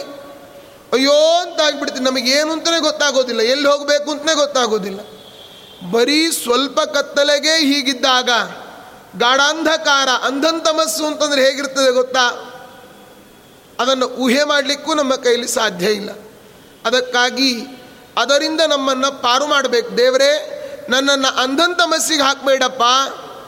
ನನ್ನನ್ನು ಯಾವುದಕ್ಕೆ ಹಾಕು ನರಕದಲ್ಲಿ ಹಾಕಿದರೆ ನೀನೇ ನನಗೆ ಕರುಣಾಮಯಿ. ನೋಡಿ, ಈ ನರಕ, ಸ್ವರ್ಗ, ಇದನ್ನೆಲ್ಲ ನಾವು ಹೇಗೆ ತಿಳ್ಕೊಳ್ತೀವೋ ಹಾಗೆ ನಮ್ಮ ನಮ್ಮ ಸಿದ್ಧಾಂತಗಳನ್ನು ನಾವು ತಿಳ್ಕೊಳ್ಬೇಕು. ಇವತ್ತು ನಾವು ಸಿದ್ಧಾಂತದ ಬಗ್ಗೆ ನಮಗೆ ಗೊತ್ತಿಲ್ಲ. ಅಂದರೆ ದ್ವೈತ ಸಿದ್ಧಾಂತ ನಮಗೆಲ್ಲ ಗೊತ್ತು, ಅದ್ವೈತ ಸಿದ್ಧಾಂತ ನಮಗೆಲ್ಲ ಗೊತ್ತು. ವಿಶಿಷ್ಟಾದ್ವೈತ ಸಿದ್ಧಾಂತ ನಮಗೆಲ್ಲ ಗೊತ್ತು ಅಂತ ನಾವು ಅಂದುಕೊಂಡಿದ್ದೇವೆ. ನಮಗೆ ಗೊತ್ತಿಲ್ಲ ನಿಜವಾಗಿಯೂ ಕೂಡ. ಹೇಗೆ ಗೊತ್ತಿಲ್ಲ? ಅದನ್ನು ಸರಿಯಾಗಿ ಅದು ಏನು ಅಂತ ಅನ್ನೋದು ಗೊತ್ತಿಲ್ಲ. ಇವತ್ತು ಮನೆಯಲ್ಲಿ ಮಕ್ಕಳು ಕೇಳ್ತಾರೆ. ಅಥವಾ ನಾವೇ ವಾಕಿಂಗ್ ಹೋಗಿರ್ತೇವೆ. ಬೆಳಗ್ಗೆ ಎಲ್ಲೋ ಪಾರ್ಕಿಗೋ ಎಲ್ಲೋ ವಾಕಿಂಗ್ ಹೋಗಿರ್ತೇವೆ. ಆಗ ನಮ್ಮನ್ನು ನೋಡಿ ಕೆಲವರು ಪ್ರಶ್ನೆ ಕೇಳ್ತಾರೆ. ನೀವು ಯಾರು? ನೀವು ಯಾರು ಅಂತ ಕೇಳ್ತಾರೆ. ನಾವು ನಮ್ಮ ಹೆಸರು ಹೇಳ್ತೇವೆ ಐ ಎಂ ಇವನು ಅಂತ. ನೀವು ಯಾವ ಕ್ಯಾಸ್ಟು ಬ್ರಾಹ್ಮಿನ್ಸ್ ಅಂತ ಹೇಳ್ತೇವೆ ಅವ್ರವ್ರು ಯಾವುದು ಇರ್ತದೋ ಅದನ್ನು ಹೇಳ್ತಾರೆ. ಅಥವಾ ಇನ್ಗೆ ಬ್ರಾಹ್ಮಿನ್ ಆಗಿದ್ದರೆ ಬ್ರಾಹ್ಮಿನ್ಸ್ ಅಂತ ಹೇಳ್ತಾರೆ. ಮುದ್ರೆಯವರ ವೈಷ್ಣವರ ಅಥವಾ ಸ್ಮಾರ್ತರ? ಇಲ್ಲ ಇಲ್ಲ, ನಾವು ಶ್ರೀ ವೈಷ್ಣವರು ಅಂತ. ಹೌದಾ? ಏನಿದು ವೈಷ್ಣವರು ಅಂದ್ರೇನು ಶ್ರೀ ವೈಷ್ಣವರು ಅಂದ್ರೆ ಏನು? ಅದ್ವೈತಿಗಳು ಅಂತಂದ್ರೆ ಏನು? ದ್ವೈತ, ಅದ್ವೈತ, ವಿಶಿಷ್ಟ ಅದ್ವೈತ. ಹೀಗಂದ್ರೆ ಏನು ಅಂತ ಕೇಳ್ತಾರೆ. ಯಾವುದೇನು ನಮ್ಗೆ ಗೊತ್ತಿಲ್ಲಪ್ಪ ಸುಮ್ಮನೆ ನಾವು ಹಾಗೆ ದ್ವೈತ, ನಾವು ದ್ವೈತಿಗಳು. ಇಲ್ಲ ಇಲ್ಲ, ಸ್ವಲ್ಪ ಅದ್ರ ಬಗ್ಗೆ ಏನಾದರೂ ಹೇಳಿ, ನೀವೇನು ತಿಳ್ಕೊಂಡಿದ್ದೀರ ಅದನ್ನೇ ಹೇಳಿ ಅಂತ ಕೇಳ್ತಾರೆ. ಅಥವಾ ಮನೇಲಿ ಮಕ್ಕಳೇ ಕೇಳ್ತಾರೆ. ಮಧ್ವಾಚಾರ್ಯ ಫೋಟೋ ಇರ್ತದೆ, ಅಥವಾ ಶಂಕರಾಚಾರ್ಯರ ಫೋಟೋ ಇರ್ತದೆ. ಅಥವಾ ರಾಮಾನುಜಾಚಾರ್ಯರ ಫೋಟೋ ಇರ್ತದೆ. ಅಪ್ಪ ಯಾರು ಇವರು? ಏ, ಇವರು ನಮ್ಮ ಕುಲದ ಗುರುಗಳು? ನಮ್ಮ ಸಿದ್ಧಾಂತ ಏನಪ್ಪ ಅಂತ ಕೇಳ್ತಾರೆ. ಏ, ಅದೆಲ್ಲ ನಮಗೆ ಗೊತ್ತಿಲ್ಲಪ್ಪ. ಉದ್ದ ನಾಮ ಹಚ್ಚಿದ, ಹಚ್ಚಿ ಅಂಗಾರಕ್ಷತೆ ಹಚ್ಕೊಂಡ್ರೆ ದ್ವೈತಿಗಳು. ಅಡ್ಡನಾಮವನ್ನು ಹಾಕ್ಕೊಂಡು ಕುಂಕುಮ ಹಚ್ಕೊಂಡ್ರೆ ಅದ್ವೈತಿಗಳು. ಮೂರು ನಾಮ ಹಾಕ್ಕೊಂಡು ಇದ್ರೆ ಮಧ್ಯದಲ್ಲಿ ಕುಂಕುಮ ಹಚ್ಕೊಂಡ್ರೆ ಶ್ರೀ ವೈಷ್ಣವ್ ಅಷ್ಟೇ ನಂಗೆ ಗೊತ್ತು ಅಂತಾರೆ. ಇಷ್ಟೇನಾ ನಮ್ಮ ಸಿದ್ಧಾಂತ. ನಾವು ಸಿಂಪಲ್ ಆಗಿ ತಿಳ್ಕೊಳ್ಬೇಕು. ಏನು ಹೆಚ್ಚಿಗೆ ಏನು ಕಷ್ಟ ಇಲ್ಲಿ ನೋಡಿ ಇವತ್ತು ಎಷ್ಟಾಗ್ಬಿಟ್ಟಿದೆ ಅಂದರೆ ಸುಮ್ಮನೆ ಕೆನ್ನೆ ತಟ್ಕೊಂಡು ಕುರುಡು ಭಕ್ತಿ ಇದೆ ನಮ್ಮಲ್ಲಿ. ಯಾರಾದರೂ ನಮ್ಮನ್ನು ನಿಲ್ಲಿಸಿ ಕೇಳಿದರೆ ಏನು ಹೇಳಬೇಕು ನಾವು? ಕೇಳ್ತಾರೆ ಇವತ್ತು. ಹೇಳಿ ನೋಡೋಣ. ಅದಕ್ಕೇನಿಲ್ಲ ಸಿಂಪಲ್ ನಾವು ಅವರಿಗೆ ಹೊರಗಡೆಯವ್ರಿಗೆ ತಿಳಿಸ್ಬೇಕು. ಅಂದರೆ ಸಾಮಾನ್ಯ ಜನರಿಗೆ ನಾವು ತತ್ವವನ್ನು ಹೇಗೆ ತಿಳಿಸ್ಬೇಕು? ಪುಸ್ತಕ ತೆಗೆದು, ಆ ಗ್ರಂಥಗಳನ್ನು ತೆಗೆದು, ಅದರಲ್ಲಿ ದ್ವೈತ ಅಂದ್ರೆ ಹೀಗೆ, ಅದ್ವೈತ ಅಂದ್ರೆ ಹಾಗೆ, ವಿಶಿಷ್ಟ ಅದ್ವೈತ ಅಂದ್ರೆ ಹೀಗೆ ಅಂತ ಹೇಳ್ಬೋದು. ಆದರೆ ಸಿಂಪಲ್ಲಾಗಿ ನಾವು ತಿಳಿಸ್ಬೇಕಲ್ಲ ಇವತ್ತೆಲ್ರಿಗೂ. ಹೊರಗಡೆ ಅವ್ರು ಕೇಳಿದ್ರೆ ಏನು ಹೇಳ್ತಿ, ಹೇಳಲಿಕ್ಕೆ ಸಾಧ್ಯ ನಮಗೆ? ಅದಕ್ಕೆ ಒಂದು ನಮ್ಮ ಗುರುಗಳು ಹೇಳ್ತಾ ಇದ್ರು, ಮೂರು ನಂಬರ್ ನೆನಪಿಟ್ಕೊಂಡು ಬಿಟ್ಟರೆ ಮೂರೂ ಸಿದ್ಧಾಂತದ ಪರಿಚಯ ಆಗಿಬಿಡ್ತದಂತ. ಯಾವ ನಂಬರ್? ಇಪ್ಪತ್ತು, ಇಪ್ಪತ್ತೊಂದು, ಇಪ್ಪತ್ತೆರಡು. ಈ ಮೂರು ನಂಬರ್ ನೆನಪಿಟ್ಟುಕೊಂಡ್ರೆ ದ್ವೈ ಅದ್ವೈತ, ವಿಶಿಷ್ಟಾದ್ವೈತ, ದ್ವೈತ. ಮೂರೂ ಸಿದ್ಧಾಂತದ ಪರಿಚಯ ಆಗ್ತದಂತೆ. ಏನು? ಇಪ್ಪತ್ತು ಅಂತ ಹೇಳಿದರೆ ಅದ್ವೈತ ಸಿದ್ಧಾಂತ. ಎರಡು ಅಂತ ಇದೆ. ಎರಡು ಅಂದ್ರೇನು ಜೀವಾತ್ಮ, ಪರಮಾತ್ಮ. ಇವರಿಬ್ಬರೂ ಕೂಡ ಈಕ್ವಲ್ ಸೊನ್ನೆ ಅಂತಂದರೆ ಈಕ್ವಲ್ ದೇವರು, ನಾನು ಇಬ್ಬರೂ ಒಂದೇ. ಅಹಂ ಬ್ರಹ್ಮಾಸ್ಮಿ ಅಂತ ಹೇಳಿದರೆ, ನಾನೇ ದೇವರಾಗ್ತೇನೆ. ನಾನೇ ದೇವರು. ಜೀವಾತ್ಮ, ಪರಮಾತ್ಮ, ಇಬ್ಬರು ಸೊನ್ನೆ. ಇಪ್ಪತ್ತು ಅಂತ ಹೇಳಿದರೆ ಅದ್ವೈತ ಸಿದ್ಧಾಂತ. ನಾನೇ ದೇವರು ಅಂತ ಹೇಳ್ತಕ್ಕಂಥದ್ದು. ಆಯಿತಾ? ಇಪ್ಪತ್ತೊಂದು ಅಂತ ಹೇಳಿದರೆ ವಿಶಿಷ್ಟಾದ್ವೈತ. ಅಂದರೆ ಶ್ರೀ ವೈಷ್ಣವರು. ಅವರು ಇಪ್ಪತ್ತೊಂದು. ಹೇಗೆ? ಜೀವಾತ್ಮ, ಪರಮಾತ್ಮ. ಎರಡು ಅಂತೇಳಿದ್ರೆ ಸೇಮ್. ಅಲ್ಲಿ ಮುಂದೆ ಒಂದಿದೆ, ಒಂದು ಅಂದ್ರೇನು ಇಲ್ಲಿ ಮಾತ್ರ ಭೇದ, ಅಲ್ಲಿ ಒಂದೇ ಎಂಬುವ ಮತ. ಇಲ್ಲಿ ನಾವು ದೇವರು ಬೇರೆ. ಮರಣ ಹೊಂದಿದ ಮೇಲೆ, ಮರಣ ಹೊಂದಿದ ಮೇಲೆ ಲಕ್ಷ್ಮಿಯ ಗಂಡ ನಾವೇ ಆಗ್ತೀವಿ ಅಂತ ವಿಶಿಷ್ಟಾದ್ವೈತ ಸಿದ್ಧಾಂತ ಹೇಳ್ತದೆ. ಅದ್ವೈತ ಸಿದ್ಧಾಂತ ನಾವು ದೇವರು ಒಂದು ಅಂತ ಹೇಳುವಂಥ ಸಿದ್ಧಾಂತ ಇಪ್ಪತ್ತು. ಇಪ್ಪತ್ತೊಂದು ಅಂತ ಹೇಳಿದರೆ ವಿಶಿಷ್ಟಾದ್ವೈತ, ಇಲ್ಲಿ ಮಾತ್ರ ಡಿಫ್ರೆನ್ಸ್ ಇದೆ. ಇಲ್ಲಿ ದೇವರು ಬೇರೆ, ನಾವು ಬೇರೆ. ಜೀವಾತ್ಮ ಬೇರೆ, ಪರಮಾತ್ಮ ಬೇರೆ. ಮರಣ ಹೊಂದಿದ ಮೇಲೆ ಲಕ್ಷ್ಮಿಯ ಗಂಡ ನಾವೇ ಆಗ್ತೀವಿ ಅಂತ ಹೇಳುವಂಥ ಸಿದ್ಧಾಂತ, ವಿಶಿಷ್ಟಾದ್ವೈತ ಸಿದ್ಧಾಂತ. ಅದು ಇಪ್ಪತ್ತೊಂದು. ಒಂದು ಸೈಡ್ ಜೀವಾತ್ಮ, ಪರಮಾತ್ಮ ಭೇದ ಇದೆ, ಇಪ್ಪತ್ತೊಂದು. ಇಪ್ಪತ್ತೆರಡು ಅಂತ ಹೇಳಿದ್ರೆ ದ್ವೈತ ಸಿದ್ಧಾಂತ. ಇಲ್ಲಿಯೂ ಡಿಫ್ರೆನ್ಸ್ ಇದೆ. ಭಗವಂತ ಗುಣಪರಿಪೂರ್ಣ, ನಾವು ದೋಷಪೂರ್ಣರು. ಇಲ್ಲಿಯೂ ದೇವ್, ಜೀವ, ಈಶ ಭೇದ ಇದೆ. ಜಡ ಜಡ ಭೇದ ಇದೆ. ಜೀವ, ಜಡ ಭೇದ ಇದೆ. ಜಡ, ಈಶ ಭೇದ ಇದೆ. ಜೀವ, ಈಶ ಭೇದ ಇದೆ. ಐದು ಭೇದಗಳನ್ನು ಒಪ್ತಾರೆ. ಇಲ್ಲಿಯೂ ಡಿಫ್ರೆನ್ಸು ಮುಕ್ತಿಯಲ್ಲಿಯೂ ಡಿಫ್ರೆನ್ಸ್ ಇದೆ. ಇಲ್ಲಿಯೂ ಭೇದ. ಇಲ್ಲಿಯೂ ದ್ವೈತ ದ್ವಿ, ಅಲ್ಲಿಯೂ ದ್ವಿ, ಇಪ್ಪತ್ತೆರಡು ಅಂತ ಹೇಳಿದ್ರೆ ದ್ವೈತ ಸಿದ್ಧಾಂತ. ಹೀಗೆ ಇಪ್ಪತ್ತು, ಇಪ್ಪತ್ತೊಂದು, ಇಪ್ಪತ್ತೆರಡು ಅಂತಂದರೆ ಸಿಂಪಲ್ಲಾಗಿ ನಾವು ಹೇಳ್ಬೋದು. ಅದ್ವೈತ ಅಂದರೆ ಏನು ಅಂತ ಯಾರಾದರೂ ನಿಮ್ಮಲ್ಲಿ ನಿಮ್ಮನ್ನು ಕೇಳಿದರೆ, ಏನಿಲ್ಲಪ್ಪ, ಜೀವಾತ್ಮ, ಪರಮಾತ್ಮ ಒಂದು ಅಂತ ಹೇಳುವಂಥ ಸಿದ್ಧಾಂತ ಅದ್ವೈತ ಸಿದ್ಧಾಂತ. ವಿಶಿಷ್ಟಾದ್ವೈತ ಅಂದರೆ ಇಲ್ಲಿ ಮಾತ್ರ ದೇವರು ನಾವು ಬೇರೆ ಇರ್ತೀವಿ, ಮರಣ ಹೊಂದಿದ ಮೇಲೆ ಲಕ್ಷ್ಮಿಯ ಗಂಡ ನಾವೇ ಆಗ್ತೀವಿ ಅಂತ ಹೇಳೋದು ವಿಶಿಷ್ಟಾದ್ವೈತ ಸಿದ್ಧಾಂತ. ದ್ವೈತ ಸಿದ್ಧಾಂತ, ನಾವು, ನಾವೇ ಬೇರೆ, ದೇವರೇ ಬೇರೆ, ದೇವರು ಗುಣ ಪರಿಪೂರ್ಣ, ನಾವು ದೋಷಗಳಿಂದ ಕೂಡಿದವರು. ಇಲ್ಲಿಯೂ ನಮಗೂ ದೇವ್ರಿಗೂ ಬೇರೆ ಬೇರೆ ಇದೆ, ಮೇಲೆ ಹೋದ ಮೇಲೂ ಕೂಡ ನಾವು ದೇವರು ಬೇರೆ ಬೇರೆಯೇ ಇರ್ತೇವೆ. ಮುಕ್ತಿ ಇಲ್ಲಿಯೂ ತಾರತಮ್ಯ. ಇದು ಇಪ್ಪತ್ತೆರಡು. ಹೀಗೆ ಸಿಂಪಲ್ಲಾಗಿ ಹೇಳಬೇಕು ನಾವು. ಇಲ್ಲಿ ಯಾವುದೇ ಮತವನ್ನು ದೂಷಣೆ ಮಾಡ್ತಾ ಇಲ್ಲ. ಮತಗಳ ತಿಳುವಳಿಕೆಯನ್ನು ಮಾತ್ರ ನಾನು ಮಾಡಿದೆ ಅಷ್ಟೆ. ಏಕೆಂದರೆ ಇವತ್ತಿನ ದಿವಸ ಇಡೀ ನಾವು ಜಗತ್ತೇ ಒಂದು ಅಂತ ಹೇಳ್ತಾ ಇದ್ದೇವೆ. ಆದರೆ ಜಗತ್ತು ಒಂದು ಅಂತಂದರೆ ಒಳಗಡೆ ಒಗ್ಗಟ್ಟಿಲ್ಲ. ಅದರಲ್ಲಿ ಹಿಂದೂ, ಹಿಂದೂಗಳು ಒಂದು ಅಂತ ಹೇಳ್ತೇವೆ. ಒಳಗಡೆ ಒಗ್ಗಟ್ಟಿಲ್ಲ. ಬ್ರಾಹ್ಮಣರು ಒಂದು ಅಂತ ಹೇಳ್ತೇವೆ. ಒಳಗಡೆ ಒಗ್ಗಟ್ಟಿಲ್ಲ. ಅದರಲ್ಲಿ ದ್ವೈತಿಗಳು ಒಂದು, ಅದ್ವೈತಿಗಳು ಒಂದು, ವಿಶಿಷ್ಟಾದ್ವೈತಿಗಳು ಒಂದು ಅಂತ ಹೇಳ್ತೇವೆ. ಒಳಗಡೆ ಒಗ್ಗಟ್ಟಿಲ್ಲ. ಈ ರೀತಿ ಇದ್ದಾಗ ನಾವು ನಾವು ಯಾಕೆ ಕಿತ್ತಾಡ್ಕೊಳ್ಬೇಕು ಹೇಳಿ. ಎಲ್ಲ ಇಡೀ ಸಮಷ್ಟಿಯಾಗಿ, ಎಲ್ಲ ತಾತ್ವಿಕವಾಗಿ ಎಲ್ಲರಲ್ಲಿಯೂ ಕೂಡ ಭಿನ್ನಾಭಿಪ್ರಾಯಗಳಿರ್ಬೋದು. ಆದರೆ ನಾವೆಲ್ಲರೂ ಕೂಡ ಒಂದು ಅಂತನ್ನುವಂಥ ಮನೋಭಾವನೆ ಸರ್ವದೇವ ನಮಸ್ಕಾರ ಕೇಶವಂ ಪ್ರತಿಗಚ್ಚತಿ. ಆ ಅನುಸಂಧಾನ ಇರಬೇಕು. ಮಧ್ವಾಚಾರ್ಯರು ನದಿಯ ತೀರಕ್ಕೆ ಬರ್ತಾ ಇದ್ದರು ಆಗ ಒಬ್ಬ ತುರುಷ್ಕ ರಾಜ, ಮುಸ್ಲಿಂ ರಾಜ ಹೇಳಿದ್ನಂತೆ, ವಾರಯತ ವಾರಯತ ವೈರಿ ಸುತದೋಮೂನ್ ಮಾರಯತ ಮಾರಯತ ಪಾರಗಮನಾತ್ ಪ್ರಾಕ್. ಆಪದದ ಆಲಪದ ಸತ್ವರಕ ರಾಜ ಪುರುಷಾನುಚಿತ ವಾಚಾನ್ ಸುಮಧ್ವಿಜದಲ್ಲಿ ಬರ್ತದೆ. ಅವನು ಹೇಳ್ತಾನೆ, ಯಾರೋ ಬರ್ತಾ ಇದ್ದಾರೆ, ಅವರನ್ನು ತಡೀರಿ, ಅವ್ರನ್ನ ಕೊಂದು ಬಿಡ್ರಿ ಅಂತೆಲ್ಲ ಆರ್ಡರ್ ಮಾಡಿದ್ನಂತೆ. ಆಗ ಮಧ್ವಾಚಾರ್ಯ ಹೇಳ್ತಾರೆ, ಇಲ್ಲಪ್ಪ, ಯಾಕೆ ನಮ್ಮನ್ನು ಕೊಲ್ತಿ? ನಾನು ನಿಮಗೇನು ಅನ್ಯಾಯ ಮಾಡಿದ್ದೇವೆ? ನೋಡು, ಏ ಇಲ್ಲ, ನೀವೇ ಬೇರೆ ಹಾಗೆ ಹೀಗೆ ಏನೇನೋ ಗಲಾಟೆ ಮಾಡ್ತಾನೆ. ನಮಗೂ ನಿಮಗೂ ಎಲ್ಲ ಇರತಕ್ಕಂಥ ಏಕೋ ದೇವಹಾ ಎಲ್ಲರಿಗೂ ಇಡೀ ಜಗತ್ತಿಗಿರೋ ಸೂರ್ಯ, ಅವನೇ ಸವಿತ್ರ ರೂಪಿಯಾದ ಪರಮಾತ್ಮ. ಕ್ರೈಸ್ತರಿಗೆ ಬೇರೆ, ಬ್ರಾಹ್ಮಣರಿಗೆ ಬೇರೆ ಅಂತ ಏನಾದರೂ ಇದೆಯಾ? ಎಲ್ಲ ಇರೋ ದೇವರು ಒಬ್ಬನೇ ಇದ್ದಾನಪ್ಪ.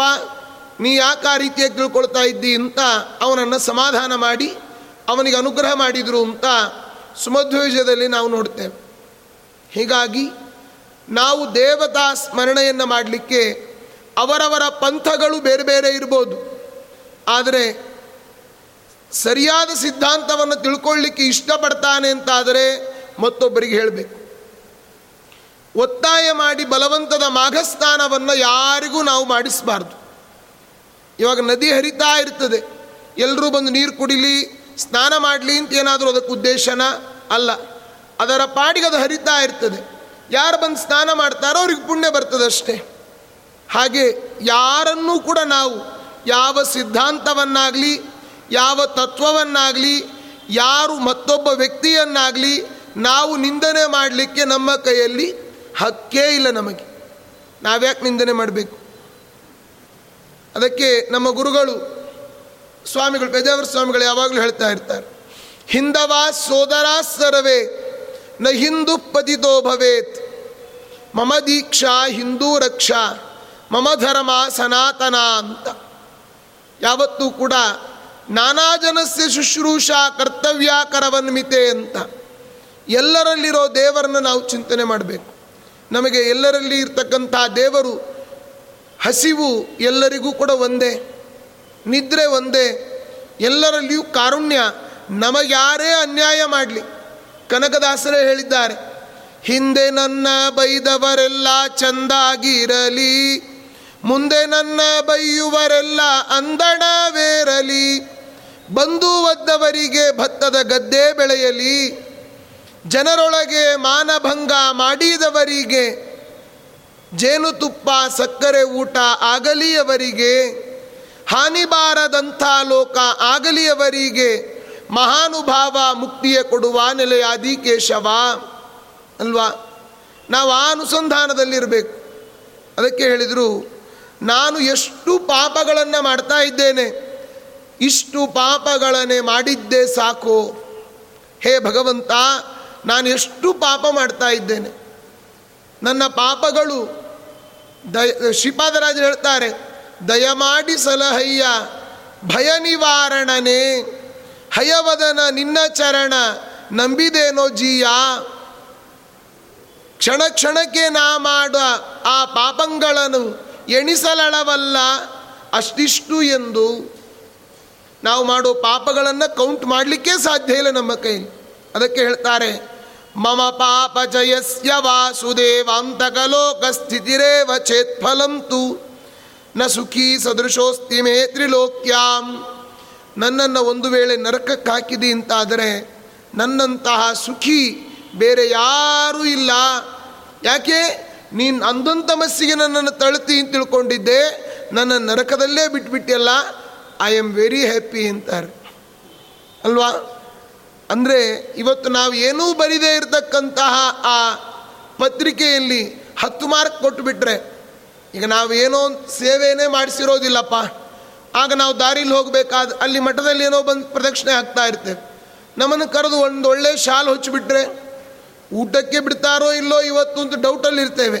ಅದರಲ್ಲಿ ಶಾಲು ಹೊಚ್ಚಿ ಊಟಕ್ಕೆ ಹಾಕಿಬಿಟ್ರೆ, ಅಯ್ಯೋ, ಊಟ ಸಿಕ್ತದೋ ಇಲ್ಲೋ ಅಂದ್ಕೊಂಡಿದ್ವಿ ಇಂಥ ಪ್ರಸಾದ ಸಿಕ್ತಲ್ಲ, ನಾನೇ ಭಾಗ್ಯವಂತ ಅಂತ ಹೇಗೆ ಅಂದುಕೊಳ್ತೀವೋ ಹಾಗೆ ಇಲ್ಲಿ ಹೇಳ್ತಾರೆ. ಮುಂದೆ ಹೇಳಿದರು, ನ ಸುಖಾನುಭವಾಯ ಪಾಪಕರ್ಮಾಣಿ,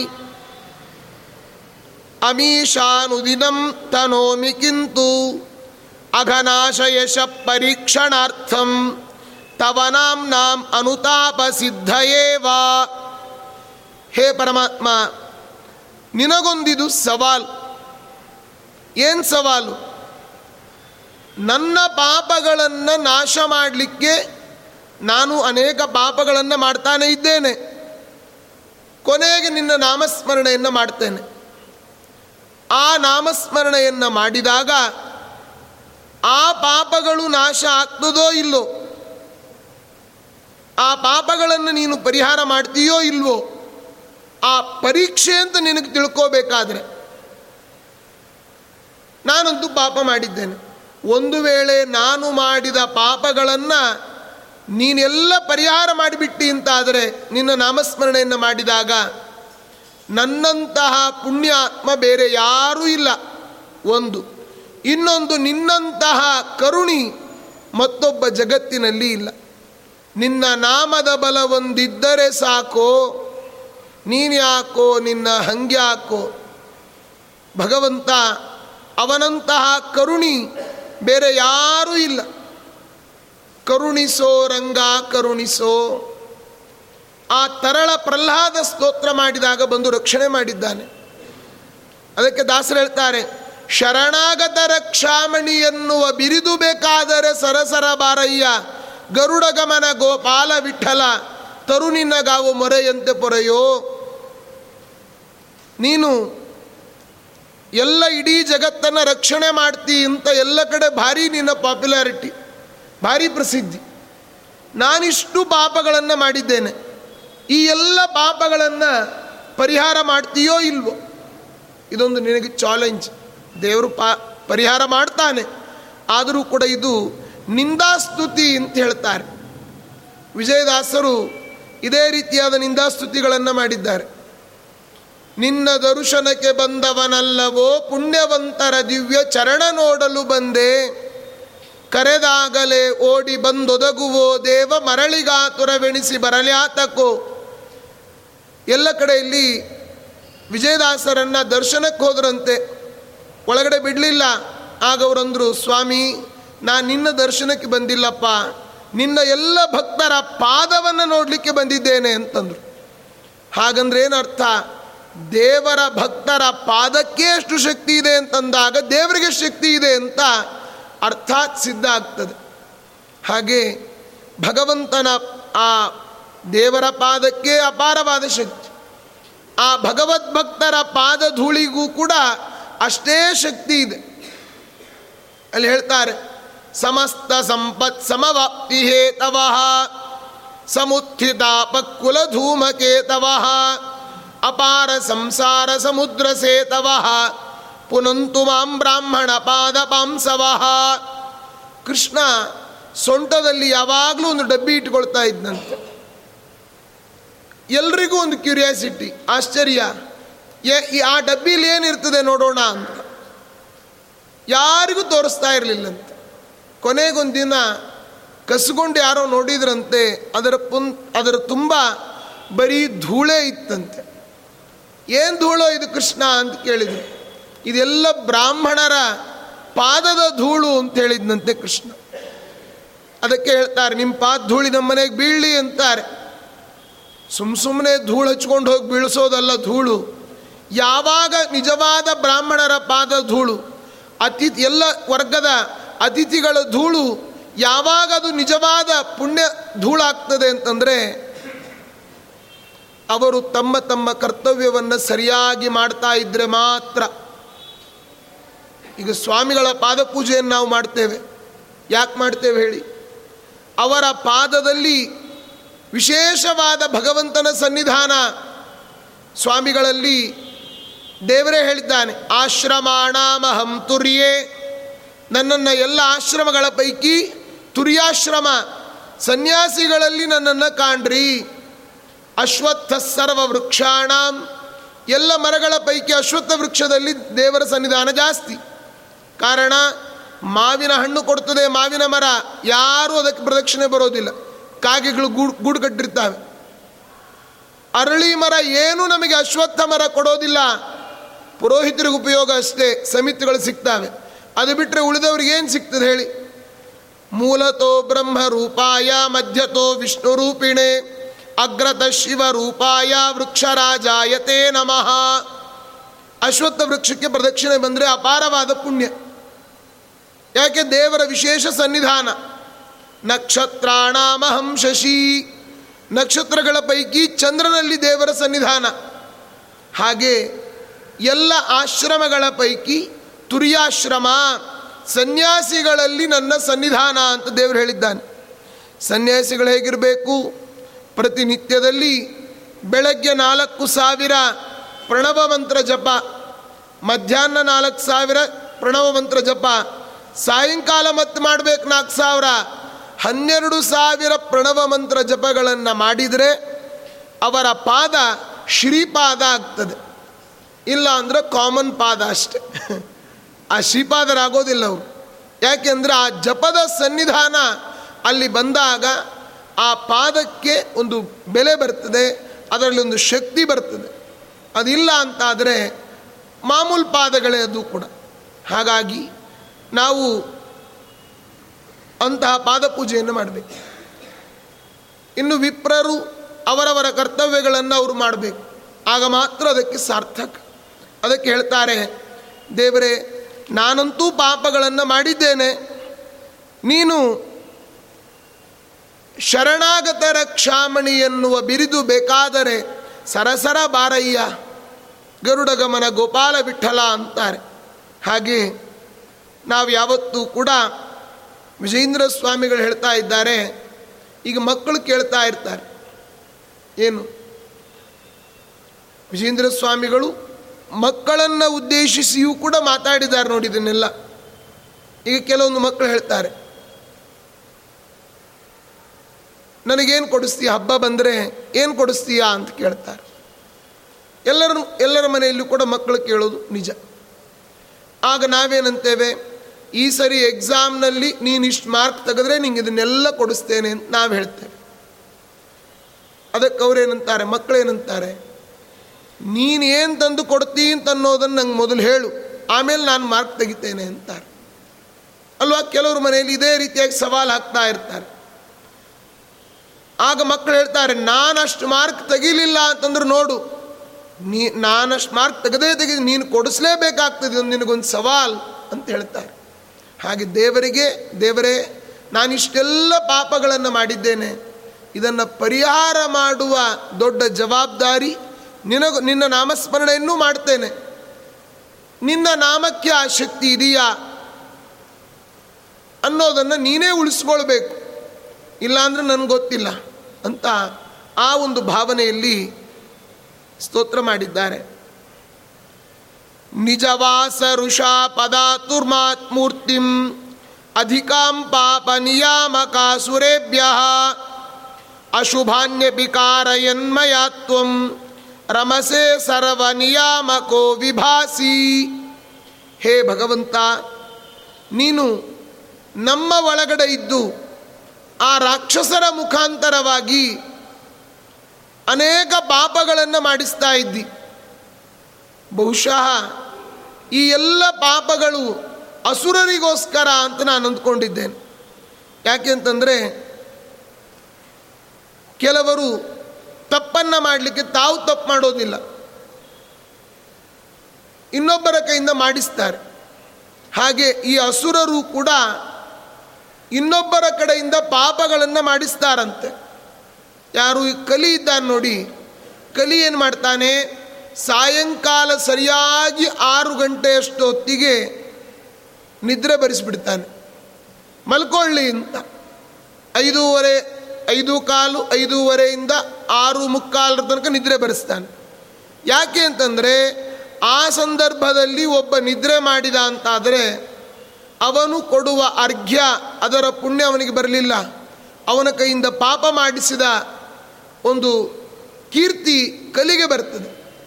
ಅದಕ್ಕಾಗಿ ಆ ರೀತಿಯೆಲ್ಲ ನಿದ್ರೆ ಬರೆಸ್ತಾನೆ. ಅಥವಾ ಬೆಳಗ್ಗೆ ಬೇಗ ಎಚ್ಚರಿಕೆಯನ್ನೇ ಮಾಡಿಸೋದಿಲ್ಲ. ಅಲಾರಾಮ್ ಆಗ್ತಾನೆ ಇರ್ತದೆ ಐದು ಗಂಟೆಗೆ. ಕಾರ್ತಿಕ್ ಸ್ನಾನ ಹೇಳಬೇಕು ಅಂತ ಅಂದ್ಕೊಂಡಿರ್ತೇವೆ.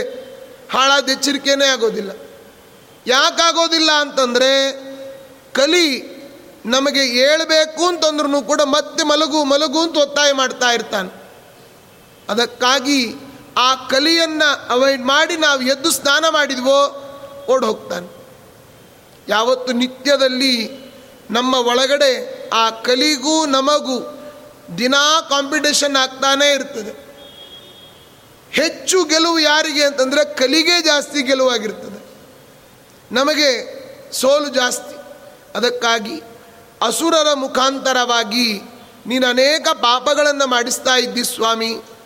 ಇರಲಿ, ನನಗೆ ನಿಜವಾಸ ಋಷಾ ಪ್ರದಾತು ಮಾರ್ತಿಂ ಅಧಿಕಾಂ ಪಾಪ ನಿಯಾಮಕಾಸುರೇಭ್ಯ. ಈ ಆಟಕ್ಕೆ ನನ್ನನ್ನು ನೀನು ಬಳಸ್ಕೊಳ್ತಾ ಇದ್ದೀಯಲ್ಲ? ಇದೊಂದು ನಿನ್ನ ಆಟ. ನಾಟಕದ ರಂಗದಲ್ಲಿ ನಟಶಿರೋಮಣಿ ಯಾರು? ಪರಮಾತ್ಮ. ವ್ಯಾಸರಾಜ ಮಠದ ಹಿಂದಿನ ಸ್ವಾಮಿಗಳು ಶ್ರೀಪಾದಂಗಳವರು, ಪ್ರಾತಸ್ಮರಣೀಯರು, ವಿದ್ಯಾಪ್ರಸನ್ನ ತೀರ್ಥರು ಹೇಳ್ತಾರೆ, ಏನಂತ? ನಾಟಕದ ರಂಗದಲ್ಲಿ ನಟಶಿರೋಮಣಿಯೊಬ್ಬ ಯಾರು? ಇದು ಶ್ರೀನಿವಾಸ. ಕಲ್ಯಾಣವನ್ನು ಮಾಡಿಕೊಂಡಲ್ಲ, ಇಡೀ ನಾಟಕದ ರಂಗ. ಯಾವುದು ಅಂದರೆ ಇಡೀ ನಮ್ಮ ಜೀವನವೇ ಒಂದು ನಾಟಕದ ರಂಗ. ಬರೀ ಟಿ ವಿಲಿ ಚಿಕ್ಕ ಮಕ್ಕಳು ಮಾತ್ರ ಡ್ರಾಮಾ ಜೂನಿಯರ್ಸ್ ಮಾಡೋದಿಲ್ಲ, ನಾವೆಲ್ಲ ಡ್ರಾಮಾ ಸೀನಿಯರ್ಸು ಹೌದು. ಅಲ್ವಾ? ನಾಟಕದ ರಂಗ. ಅಲ್ಲಿ ಈ ನಟ ಶಿರೋಮಣಿಯಾದ ಭಗವಂತ ಕಲ್ಯಾಣೋತ್ಸವವನ್ನು ಇಲ್ಲಿ ಮಾಡ್ಕೊಂಡಿದ್ದಾನೆ ಈ ಯುಗದಲ್ಲಿ. ಅವನ ಜೊತೆಗಿರ್ತಕ್ಕಂಥ ಗ್ರೂಪಲ್ಲಿರೋರು ಯಾರು ಅಂತಂದರೆ ನಾವೆಲ್ಲ ಇದ್ದೇವೆ, ಅವನ ಭಕ್ತರು. ಅನೇಕ ಈ ನಾಟಕ ಇತ್ಯಾದಿಗಳಲ್ಲಿ ಕೆಲವರು ವಿಲನ್ನೂ ಇರಬೇಕು, ಹೀರೋನೂ ಇರಬೇಕು, ಎಲ್ಲ ಇರಬೇಕಲ್ಲ? ಹಾಗೆ ನಮ್ಮನ್ನು ಈ ವಿಲನ್ ಪಾತ್ರಗಳಲ್ಲಿ ಇಟ್ಟು ನಮ್ಮ ಕಡೆಯಿಂದ ಆ ಕಲಿ ಪಾಪಗಳನ್ನು ಮಾಡಿಸ್ತಾ ಇದ್ದಾನೆ. ಅಲ್ವಾ? ಆ ಕಲಿಗೆ ಆದೇಶ ಮಾಡಿದವ ಯಾರು? ನೀನೇ. ಅದು ನಮ್ಮನ್ನು ಬಳಸ್ಕೊಂಡಿದ್ದೀನಿ ಈ ನಾಟಕದಲ್ಲಿ. ಆದ್ದರಿಂದ ಆ ರೀತಿ ಬಳಸ್ಕೊಂಡವನು ನೀನೇ. ಆ ಪಾಪಗಳನ್ನು ಪರಿಹಾರ ಮಾಡಿ ಪಾಪಗಳು ಅಂತನ್ನುವ ರೋಗಕ್ಕೆ ಚಿಕಿತ್ಸೆಯನ್ನು ಕೊಡೋನು ನೀನೆ. ಪಾಪಗಳು ನಮ್ಮಿಂದ ಆಗ್ತಾನೆ ಇರ್ತದೆ. ಆ ಎಲ್ಲ ಪಾಪಗಳು ಹೇಗೆ ಹೋಗಬೇಕು? ಅಚ್ಯುತಾನಂತ ಗೋವಿಂದ ನಾಮೋಚ್ಚಾರಣ ಭೇಷಜಾತ್. ನಶ್ಯಂತಿ ಸಕಲಾ ರೋಗಾ, ಸತ್ಯಂ ಸತ್ಯಂ ವದಾಮ್ಯಹಂ. ಶ್ರೀಮದಾಚಾರ್ಯ ಹೇಳ್ತಾರೆ. ನಾವು ಧರ್ಮ, ಅರ್ಥ, ಕಾಮ, ಮೋಕ್ಷವನ್ನು ಪಡಿಬೇಕಾದರೆ ದೇವರ ಅರ್ಚನೆಯಿಂದ ಮಾತ್ರ ಸಾಧ್ಯ. ಧರ್ಮಾರ್ಥ ಕಾಮ, ಮೋಕ್ಷಾಣ ನಾಣ್ಯೋಪಾಯಸ್ತು ವಿದ್ಯತೆ. ಸತ್ಯಂ ಬ್ರವೀಮಿ ದೇವೇಶ ಹೃಷಿಕೇಶ ಅರ್ಚನಾದೃತೆ. ಕೃಷ್ಣಾಮೃತ ಮಹಾಣವದಲ್ಲಿ ಆಚಾರ್ಯ ಹೇಳ್ತಾರೆ, ಏನಂತ? ನಾವು ಧರ್ಮವನ್ನು ಪಡಿಬೇಕಾದರೆ, ಅರ್ಥವನ್ನು ಪಡಿಬೇಕಾದ್ರೆ ಕಾಮವನ್ನು ಪಡಿಬೇಕಾದರೆ, ಮೋಕ್ಷವನ್ನು ಪಡಿಬೇಕಾದರೆ ನಮಗೆ ಇರೋ ಉಪಾಯ ದೇವರ ಅರ್ಚನೆ. ದೇವರನ್ನ ಪೂಜಿಸೋದು, ಅದೇ ದೊಡ್ಡ ಭಾಗ್ಯ. ನಾವು ಪಾಪಗಳನ್ನು ಮಾಡಿದರೆ ಅದು ನಮ್ಮ ಪ್ರಾರಬ್ಧವಶಾತ್ ದೇವರು ನಮ್ಮ ಕಡೆಯಿಂದ ಆ ಕರ್ಮಗಳನ್ನು ಮಾಡಿಸಿದ ಅದಕ್ಕೆ ಶಿಕ್ಷೆಯನ್ನು ಅನುಭವಿಸಲಿಕ್ಕೆ ನಾವು ರೆಡಿ ಇರಬೇಕು. ದೇವರು ನಮ್ಮ ಕಡೆಯಿಂದ ಪೂರ್ವಜನ್ಮ ಪುಣ್ಯವಶಾತ್ ಪಾಪ್ ಆ ಪುಣ್ಯವನ್ನು ಮಾಡಿಸಿದ ಅಂತಾದರೆ ಅದು ದೇವರ ಕರುಣೆ ಅಂತಂದುಕೊಳ್ಬೇಕು ಹೀಗಾಗಿ ನಾವು ದೇವರು ಎಲ್ಲವನ್ನೂ ಮಾಡ್ತಾ ಇರ್ತಾನೆ. ಆ ಭಗವಂತ ಸಮ ಇದೇ ಪ್ರಶ್ನೆಯನ್ನು ನಮ್ಮ ನಾರದರು ಕೇಳ್ತಾರೆ. ಪರೀಕ್ಷಿತ ಮಹಾರಾಜ ಕೇಳ್ತಾನೆ ಶುಕಾಚಾರ್ಯರ ಬಳಿಯಲ್ಲಿ, ಸಮಪ್ರಿಯತ್ ಸುಹೃದ್ ಬ್ರಹ್ಮನ್ ದೇವರನ್ನ ಸಮ ಸಮ ಅಂತ ಹೇಳ್ತೀರಿ. ದೇವರು ಸಮಾನ ಅಲ್ಲ, ಅವನು ವಿಷಮ. ಯಾಕೆ? ತನಗೆ ದೇ, ದೇವತೆಗಳಿಗೆ ಒಳ್ಳೆಯದಾಗಲಿ ಅಂತ ಯಾವಾಗಲೂ ದೈತ್ಯರನ್ನು ಕೊಲ್ತಾನೆ ಇರ್ತಾನೆ. ದೈತ್ಯರನ್ನು ಸೃಷ್ಟಿ ಮಾಡಿದವನು ಅವನೇ. ದೇವತೆಗಳನ್ನು ಸೃಷ್ಟಿ ಮಾಡಿದವನು ಅವನೇ. ಹೀಗಿದ್ದಾಗ ಎಲ್ಲರನ್ನೂ ಸರಿಯಾಗಿ ನೋಡ್ಕೊಳ್ಬೇಕಲ್ಲ. ಇವತ್ತು ಎಲ್ಲರೂ ನಮ್ಮನ್ನು ಕಾಮನ್ ಆಗಿ ಒಂದು ಪ್ರಶ್ನೆ ಕೇಳ್ತಾ ಇರ್ತಾರೆ. ಏನಂತ? ನೋಡ್ರಿ, ನಾವು ದಿನಾ ವ್ಯಾಸರಾಜ ಮಠಕ್ಕೆ ಹೋಗ್ತೇವೆ. ದಿನಾ ಪ್ರವಚನ ಕೇಳ್ತೇವೆ. ಅಲ್ಲೆಲ್ಲ ಪ್ರದಕ್ಷಿಣೆ ನಮಸ್ಕಾರ ಹಾಕ್ತೇವೆ. ದಿನ ಏನು ಪ್ರೋಗ್ರಾಮ್ ಆದರೂ ಸೇವೆ ಕೊಡ್ತೇವೆ. ಆದರೂ ದೇವರು ನಮ್ಮನ್ನು ಕಷ್ಟಗಳ ಮೇಲೆ ಕಷ್ಟ, ಹೊಡೆತದ ಮೇಲೆ ಹೊಡೆತ ಕೊಡ್ತಾನೇ ಇದ್ದಾನೆ. ನಾವು ಉದ್ಧಾರಣೆ ಆಗ್ತಾ ಇಲ್ಲ. ಅದೇ ನಮ್ಮ ಪಕ್ಕದ ಮನೆಯವರು, ವ್ಯಾಸರಾಜ ಮಠ ಎಲ್ಲಿದೆ ಅಂತ ಇವತ್ತೂ ನೋಡಿಲ್ಲ ಅವರು. ಯಾವ ದೇವಸ್ಥಾನಕ್ಕೂ ಹೋಗೋದಿಲ್ಲ. ಬೆಳಗ್ಗೆ ಹೇಳ್ತಾರೆ ತಿಂತಾರೆ, ತಿರುಗ್ತಾರೆ, ಬರ್ತಾರೆ, ಬೀಳ್ತಾರೆ, ಹೋಗ್ತಾರೆ. ಆದ್ರೆ ಅವರು ಒಂದು ಬಿಲ್ಡಿಂಗ್ ಆಯಿತು, ಇನ್ನೊಂದು ಕಡೆ ಸೈಟ್ ತೊಗೊಂಡ್ರು, ಇನ್ನೆರಡು ಕಾರು, ಇನ್ನೇನೇನೋ ತೊಗೊಂಡ್ರು, ಬಂಗಾರ, ಬೇಕಾದಷ್ಟು. ನಾವು ದಿನಾ ದೇವಸ್ಥಾನಕ್ಕೆ ಹೋದವ್ರಿಗೆ ದೇವರು ಕೊಟ್ಟದ್ದು ಇದನ್ನು. ಏನೂ ಮಾಡದೇ ಇರೋ ನಮ್ಮ ಪಕ್ಕದ ಮನೆಯವರು ಎಷ್ಟು ಚೆನ್ನಾಗಿಟ್ಟಿದ್ದಾನ್ರಿ ದೇವರು. ಯಾಕ್ರಿ ದೇವ್ರು ಹಿಂಗೆ ಮಾಡಬೇಕು? ದೇವ್ರು ಅವ್ರನ್ನು ಸೃಷ್ಟಿ ಮಾಡಿದವನು ಅವನೇ ತಾನೇ. ನಮ್ಮನ್ನು ಸೃಷ್ಟಿ ಮಾಡಿದವನು ಅವನೇ ತಾನೆ. ದೇವ್ರು ಯಾಕೆ ಈ ರೀತಿ ಡಿಫ್ರೆನ್ಸ್ ಮಾಡ್ತಾನೆ? ಎಲ್ಲರನ್ನೂ ಆರಾಮಾಗಿ ಇಡ್ಬೋದಲ್ಲ? ಅಂದರೆ ಇದನ್ನು ಎಲ್ಲರೂ ಕೇಳ್ತಾ ಇರ್ತಾರೆ. ದೇವರೇ ಎಲ್ಲವೂ ಅವನ ಕೈಲಾಗ್ತದೆ ಮತ್ತ್ಯಾಕೆ ಅವನು ಎಲ್ಲರನ್ನೂ ಚೆನ್ನಾಗಿಡಬಾರ್ದು ಅಂತ ಎಲ್ರಿಗೂ ಪ್ರಶ್ನೆ. ಈ ರೀತಿ ಪ್ರಶ್ನೆಗೆ ಶಾಸ್ತ್ರ ಉತ್ತರ ಕೊಡ್ತಕ್ಕಂಥದ್ದು ಅವರವರ ಯೋಗ್ಯತೆಯನ್ನು ಅರಿತು ಸುಖ ದುಃಖಗಳನ್ನು ದೇವರು ಕೊಡ್ತಾನೆ. ನಮ್ಮ ಪೂರ್ವಜನ್ಮದ ಪುಣ್ಯ ಅಥವಾ ಪಾಪ ಅದಕ್ಕನುಗುಣವಾಗಿ ದೇವರು ಸುಖ ದುಃಖ ಎಲ್ಲವನ್ನು ಕೊಡ್ತಾನೆ. ಆರಂಭದಲ್ಲಿ ಸುಖವನ್ನು ಕೊಟ್ಟರೆ ಅಂತ್ಯದಲ್ಲಿ ಕಷ್ಟ ಬರ್ತದೆ. ಆರಂಭದಲ್ಲಿ ಕಷ್ಟವನ್ನು ಪಟ್ಟರೆ ಕೊನೆಯಲ್ಲಿ ಸುಖ ಇದೆ. ಅದಕ್ಕೆ ದಾಸರಂದರು ಮೊದಲು ತೋರುತ್ತಿದೆ ಮಧುರ ವಿಷಯ ಸುಖ ಕಡೆಯಲ್ಲಿ ದುಃಖ ಅನೇಕ, ಹರಿ ಭಜನೆ ಮಾಡೋ ನಿರಂತರ. ಅಲ್ರಿ ದೇವ್ರು ಯಾಕೆ ಈ ರೀತಿ ಮಾಡಬೇಕು? ಎಲ್ಲ ಅವನ ಕೈಯಲ್ಲೇ ಇದೆ ಅಲ್ಲ, ಎಲ್ಲ ಆರಾಮ್ ಬ್ಯಾಲೆನ್ಸ್ ಅವನೇ ಮಾಡ್ಬೋದಲ್ಲ? ಅಂದರೆ ಅವರವರ ಯೋಗ್ಯತೆಗೆ ಅನುಗುಣವಾಗಿ ಸುಖ ದುಃಖವನ್ನು ದೇವರು ಕೊಡ್ತಾನೆ. ಈಗ ನೋಡಿ, ಒಬ್ಬ ಅನೇಕ ವಿದ್ಯಾರ್ಥಿಗಳು ಅವರಿಗೆಲ್ಲ ಪಾಠ ಮಾಡಿದ ಅಧ್ಯಾಪಕ ಒಬ್ಬನೇ. ಅವರದೆಲ್ಲ ಪ್ರಶ್ನೆ ಪತ್ರಿಕೆ, ಎಲ್ರಿಗೂ ಪ್ರಶ್ನೆ ಪತ್ರಿಕೆ ಒಂದೇ. ಎಲ್ಲರೂ ಉತ್ತರ ಬರೆದ್ರು. ಎಲ್ಲರ ಪತ್ರಿಕೆಯನ್ನು ನೋಡಿದಾಗ ಯಾರ್ಯಾರು ಎಷ್ಟೆಷ್ಟು ಬರೆದಿದ್ದಾರೋ ಅವರಿಗೆ ಅಷ್ಟಷ್ಟು ಮಾರ್ಕ್ಗಳನ್ನು ಅವನು ಹಾಕಿದರೆ ಸರಿಯಾದ ಅಧ್ಯಾಪಕ ಅಂತ ಅವನಿಗೆ ಒಳ್ಳೆ ಮೇಷ್ಟ್ರು ಅಂತ ಅವಾರ್ಡ್ ಕೊಡ್ತಾರೆ.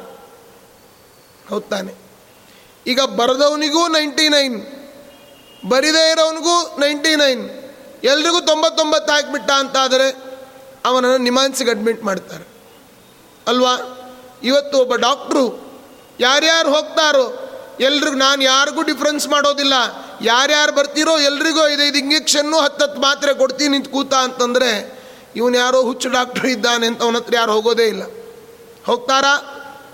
ಇಲ್ಲ. ಹಾಗೆ ಊಟಕ್ಕೆ ಮನೆಯಲ್ಲಿ ಬಡಿಸಬೇಕಾದ್ರೆ ಅವರವರ ರೋಗ ನೋಡಿ ಸರಿಯಾದ ಔಷಧಿ ಕೊಡಬೇಕು ಡಾಕ್ಟ್ರು. ಆಗ ಅವನು ಒಳ್ಳೆಯ ಡಾಕ್ಟ್ರು. ಮನೆಯಲ್ಲಿ ತಾಯಿ ಎಲ್ಲರಿಗೂ ಊಟಕ್ಕೆ ಬಡಿಸ್ತಾ ಇರ್ತಾಳೆ. ಎಲ್ರಿಗೂ ಬಡಿಸ್ಬೇಕಾ? ನಾನು ಯಾರಿಗೂ ಡಿಫ್ರೆನ್ಸ್ ಮಾಡೋದಿಲ್ಲ. ಅಪ್ಪನಿಗೂ ನಾಲ್ಕು ದೋಸೆ, ಹತ್ತು ಇಡ್ಲಿ. ಮಗನಿಗೂ ಹತ್ತು ಇಡ್ಲಿ, ನಾಲ್ಕು ದೋಸೆ. ಎಲ್ರಿಗೂ ಒಂದೇ ಸಮಾನ ಬಡಿಸ್ತೀನಿ ಅಂತಂದರೆ ಚಿಕ್ಕ ಮಗು ಅಷ್ಟು ತಿನ್ಲಿಕ್ಕೆ ಸಾಧ್ಯ ಇದೆಯಾ? ಇಲ್ಲ. ಒಂದು ಪುಟ್ಟ ಲೋಟೆಯಲ್ಲಿ ಒಂದು ಬಿಂದಿಗೆ ನೀರು ಹಿಡಿತದೇನ್ರಿ? ಇಲ್ಲ. ಹೇಗೆ ಈಗ ಜಗತ್ತಿನಲ್ಲಿ ಅದಕ್ಕೆ ಹೇಳಿದರು ಶ್ರೀಮದ್ ಆಚಾರ್ಯರು ಬಹುಚಿತ್ರ ಬಹುದ್ ಬಹುಧಾ ಕರಣ ಪರಶಕ್ತಿರನಂತ ಗುಣ ಪರಮಃ. ಭಗವಂತ ಅವನ ಇಚ್ಛೆಗೆ ಇಡೀ ಲೋಕ ಇದೊಂದು ಅವನಿಗೆ ಆಟ. ಓಂ ಓಂ, ಲೀಲಾವತ್ತು ಕೈವಲ್ಯಾತ್ ಓಂ. ಇಡೀ ಭಗವಂತನಿಗೆ ಜಗತ್ತು ಒಂದು ಆಟ ಇದು. ಪುರಂದರದಾಸರು ಹೇಳ್ತಾರೆ, ಮಕ್ಕಳು ಆಟಕ್ಕೆ ಮನೆಯ ಕಟ್ಟಿದಂತೆ ಆಟ ಸಾಕೆಂದೆನಿಸಿದಾಗ ಮನೆಯ ಬಿಳಿಸಿ ಹೋದಂತೆ ಅಂತ ಹೇಳ್ತಾರೆ. ದೇವರು ಹಾಗೆ ಶಕ್ತಿ ಇದ್ದವನು, ಇದೆ ಅವನಲ್ಲಿ, ದೇವರಲ್ಲಿ ಶಕ್ತಿ ಇದೆ. ಮತ್ತಾಕೆ ಅವನು ಈ ರೀತಿ ಮಾಡಬಾರದು ಅಂತಂದರೆ, ಇಚ್ಛಾ ಮಾತ್ರಂ ಪ್ರಭೋ ಸೃಷ್ಟಿ. ಅವನ ಇಚ್ಛೆ, ಅವನನ್ನು ಯಾರು ಏನೂ ಕೇಳಲಿಕ್ಕಿಲ್ಲ. ದಾಸರಂದರು, ನಿನ್ನ ಚಿತ್ತಗೆ ಬಂದದ್ದೆನ್ನ ಚಿತ್ತಗೆ ಬರಲಿ, ಅನ್ಯಥಾ ಬಯಕೆಯ ಕೊಡದೀರೋ ಶ್ರೀನಿವಾಸ ಅವನ ಇಚ್ಛೆ ಏನಿದೆಯೋ ಅದೇ ರೀತಿ ಆಗ್ತದೆ. ನರಚಿತ್ತಕ್ಕೆ ಬಂದದ್ದು ಲವಲೇಶ ನಡೆಯದು, ಹರಿಚಿತ್ತ ಸತ್ಯ. ಆನೆ, ಒಂಟೆ, ಕುದುರೆ ಬಯಸೋದು ನರಚಿತ್ತ. ಬರಿಗಾಲಲ್ಲಿ ನಡೆಸೋದು ಹರಿಚಿತ್ತ. ಅಲ್ವಾ? ದೇವರ ಇಚ್ಛೆಗೆ ವಿರುದ್ಧವಾಗಿ ನಾವೇನು ಮಾಡಲಿಕ್ಕಾಗೋದಿಲ್ಲ. ಭಗವಂತ ಹಾಗಾದರೆ ನರಸಿಂಹ, ವರಾಹ ಈ ಅವತಾರಗಳನ್ನು ಮಾಡಿ ಆ ಕಂಬದಿಂದ ಹೊರಗಡೆ ಬಂದು ಹಿರಣ್ಯಕಶಿಪುವನ್ನು ಕೊಲ್ಲುವಂಥ ಅವಶ್ಯಕತೆ ಇತ್ತ? ವಿಚಾರ ಮಾಡಿ. ದೇವರು ಸರ್ವಶಕ್ತ, ಎಲ್ಲಿ ಕುತ್ಕೊಂಡು ಏನು ಬೇಕಾದರೂ ಮಾಡಬಲ್ಲ. ಅಲ್ಲರಿ, ಯಾವುದೋ ದೇಶದಲ್ಲಿದ್ದ ಉಗ್ರಗಾಮಿಗಳು ಅಲ್ಲಿ ಕೂತು ರಿಮೋಟ್ ಒತ್ತಿದ್ರೆ ಇಲ್ಲಿ ಬ್ಲಾಸ್ಟ್ ಆಗ್ತದೆ. ಹಾಗೆ ಸರ್ವಶಕ್ತನಾದ ಭಗವಂತ ವೈಕುಂಠದಲ್ಲಿ ಕೂತು ಹಿರಣ್ಯಕಶಿಪು ಸಾಯಿಲಿ ಅಂತಂದರೆ ಸತ್ತೋಗ್ತಾ ಇದ್ದ.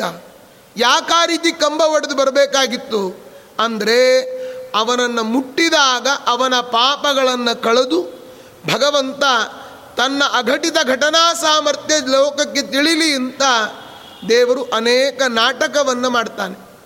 ನಾಟಕದ ರಂಗದಲ್ಲಿ ನಟ ಶಿರೋಮಣಿಯೊಬ್ಬ ಅಂತ ದಾಸ, ಅಲ್ಲಿ ಶ್ರೀಪಾದಂಗಳವರು ಹೇಳಿದಂತೆ ಹಾಗೆ ಇದೊಂದು ಕಪಟ ನಾಟಕ ಸೂತ್ರಾಧಾರಿ ಪರಮಾತ್ಮ. ಅವನೇನು ಇಡೀ ಜಗತ್ತಿಗೆ ಅವನೇ ಒಡೆಯ. ಅವನೇನು ಹೇಳ್ತಾನೋ ನಾವೆಲ್ಲ ಅದನ್ನು ಅನುಸರಣೆ ಮಾಡಿಕೊಂಡು ಹೋಗತಕ್ಕಂತಹ ಪ್ರಜೆಗಳು. ಆದ್ದರಿಂದ ಹೇ ಭಗವಂತ, ನನಗೆ ನನ್ನ ಪಾಪಗಳನ್ನು ಪರಿಹಾರ ಮಾಡಿದರೆ ನಿನಗೇ ಕೀರ್ತಿ ಅಂತ ನಿಂದಾಸ್ತುತಿಯನ್ನು ಇಲ್ಲಿ ಶ್ರೀಪಾದ ವಿಜೇಂದ್ರ ಸ್ವಾಮಿಗಳು, ಅಂದೋಹಂ ಕರುಣಾ ಸಿಂಧೋ ವೀಕ್ಷೇನ ಕ್ಷೇಮ ಪದ್ಧತಿ ಇಂದಿರೇಶ ಕರಂ ಗೃಹನ್ ವರ್ತಯ ಅನಿಂದ್ಯ ವರ್ತ್ಮನಿ ಅಂತ ಅಲ್ಲಿ ತಿಳಿಸ್ತಾರೆ. ಮುಂದೆ ನಮ್ಮ ಭಯವನ್ನು ಪರಿಹಾರ ಮಾಡಬೇಕು. ಅಂತ ಭಯ ನಿವಾರಣ ಯಾರು ಅಂತಂದರೆ ಭಗವಂತ. ನಮ್ಮ ಎಲ್ಲ ಭಯವ, ಭಯವನ್ನು ಪರಿಹರಿಸಬೇಕು ಅಂತಂದರೆ ದೇವರಿಗೆ ಮಾತ್ರ ಸಾಧ್ಯ. ಅಂತಹ ಆ ಭಯ ನಿವಾರಕನಾದ ಭಗವಂತನ ಸ್ತೋತ್ರವನ್ನು ಶ್ರೀಪಾದಂಗಳವರು ಮಾಡ್ತಾರೆ. ಅದನ್ನು ನಾಳೆ ದಿವಸ ನೋಡು. ಕೃಷ್ಣ ಅರ್ಪಣ